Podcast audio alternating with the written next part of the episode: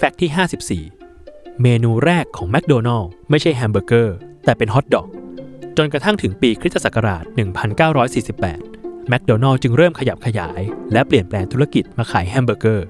ซึ่งเมนูที่โด่งดังที่สุดของแมคโดนัลล์อย่าง Big Mac ก็ถูกคิดค้นขึ้นในปี 1968 ซึ่งมันได้ทำยอดขายไปแล้วมากกว่า